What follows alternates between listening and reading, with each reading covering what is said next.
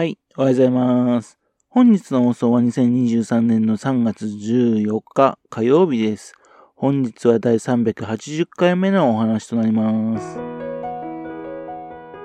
このチャンネルは福島県郡山市在住の特撮アニメ漫画大好き親父のぴょん吉が響きになったことをだらだらと話をしていくという番組です。そんな親父の人事を気になりまして、もしもあなたの心に何かが残ってしまったら、ごめんなさい。悪気はなかったんです。不幸にもこの番組に興味持ってしまったら、ぜひ今後もごひいきのほどよろしくお願いいたします。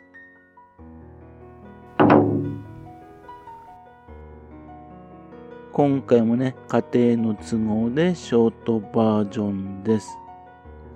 まずですね、あの、深谷薫さんのね、夜回り猫。この放送開始がですね、1週間遅れることになりました。予約していたんですかね。それをし直さなきゃいけないんですよね。なぜですね、NHK が直前にね、あの、遅らせたのかちょっと不明なんですね。これ以上ね、遅れないことを祈っております。昨日ニュース流れてきましたね。あの、現代日本を代表する小説家でね、日本人として2人目のですね、ノーベル文学賞を受賞した大江健三郎さん。その大江健三郎さんがね、えっ、ー、と、今月の3日にですね、老衰のために亡くなっていたっていうんですね。88歳だそうです。ご冥福をお祈りしたいと思っております。大江さんはね、1958年にね、飼育っていう作品で芥川賞を受賞しました。その後、数々の文学賞を受賞しまして、新しい世代の作家としてね、戦後の日本文学界をリードした方です。そして1994年にはね、川端康成さんに次いでね、日本人としては2人目となるノーベル文学賞を受賞したんですね。核兵器だとかね、平和の問題についてですね、文学者の立場から向き合いましてね、広島で取材した広島ノートはベストセラーになったんですね。また憲法改正に反対する9条の会、その後脱原発を訴えるデモの呼びかけ人としてね、名を連ねていたんですよね。うん、そんな感じの社会問題に対してもですね、積極的に取り組む方だったんですね。東日本大震災から1年目のね、3月11日、2012年の3月11日にですね、福島県でね、福島第一原発の事故から重なってね、福島差別みたいなものね、懸念されていた当時なんですかね。その当時、あの、福島県の郡山市ですね、海雪山球場でね、原発いらない311福島県民大集会が開かれたんですよ。そこに1万6千人がね、参加しましてね、安心して暮らせる福島をね、取り戻そうとね、脱原発社会の実現を目指す声を全国に発信したんですね。そこのところですね、作家のこの大江健三郎さんがね、連帯のね、アピールをしてくださったんですよね。常に人々の幸せ、平和をね、強く願う作家さんでした。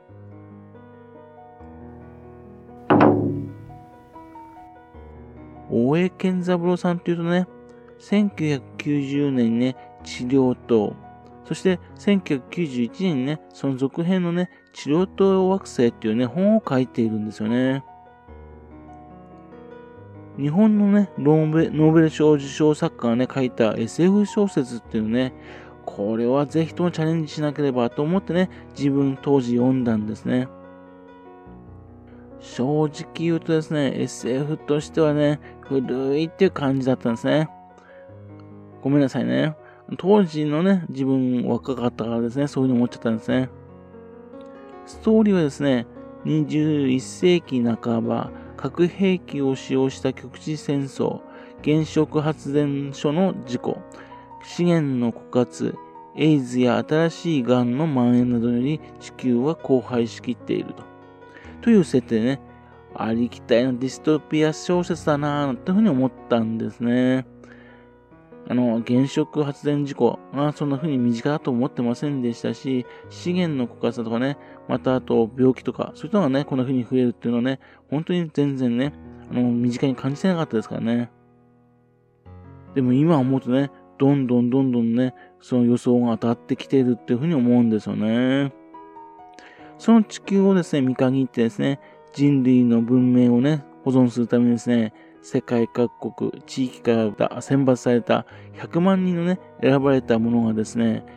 宇宙船団を組んでですね、古い地球を捨ててですね、太陽系外に発見された新しい地球を目指してね、大出発していくんですね。よくある現代版のノアの箱舟計画ですね。このを見ましてね、古いなぁと思ったんですよね。ですけどもね、えっ、ー、と、2021年にね、レオナルド・ディカプリオさんだとかね、メル、メル・ストリープさんとかね、出ている、ドント・ルック・アップっていう映画があるんですよ。それとか見るとね、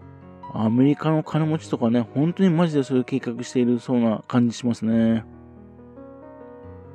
新しい地球ではですね、高度な意識、神と言うべきですね、存在に使えたですね、治療塔っていうのが発見されるんですよ。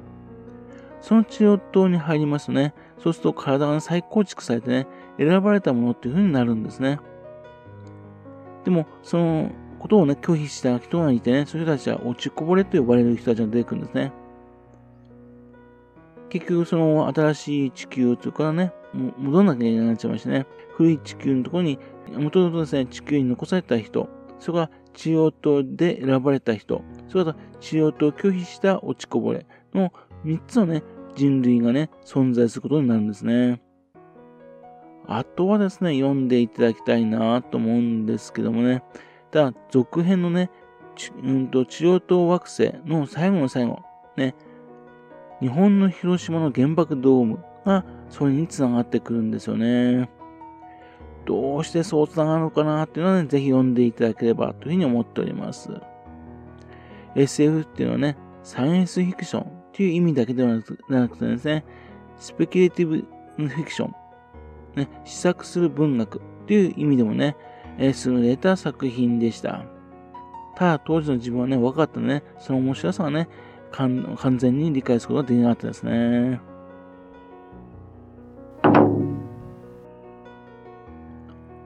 大江健三さんとね、ごめんなさい。自分がチャレンジした本はたったその2つだけなんですね。今から33年ぐらい前に書かれた本です。大江健三さんがね、55歳頃に書いた本なんですね。当時古い作家だなぁと思ったけどね、55歳ですか。若い作家ですねって感じですね。残念ながらですね、本当に世界はですね、大江さんがね、予想していたそちらの悪い方向、言ってはいけない方向、そちらの方にね、向かっているような気がしますね。文芸評論家のね、蓮見茂彦さんはですね、大江さんはノーベル文学賞を取ったから偉いのではありません。ノーベル賞とは関係なく、もともと偉い作家なのです。と言っていましたよね。確かにそうだなぁと。世界をどうにかしなければっていうね、意識でね、小説を書いている人、で、実際に行動している作家の人っていうのは、どのぐらいいるのかなというふうに思ったわけですね。そこまでの意識を持ってね、えっ、ー、と、たまにはね、行動しなきゃいけないなというふうにね、自分もね、あの、今回の大江健三さんのね、訃報を聞いて反省いたしました。はい。それではまた次回よろしくばぴょん吉のお宝話をお付き合いくださいね。本日もお聴きくださいまして誠にありがとうございました。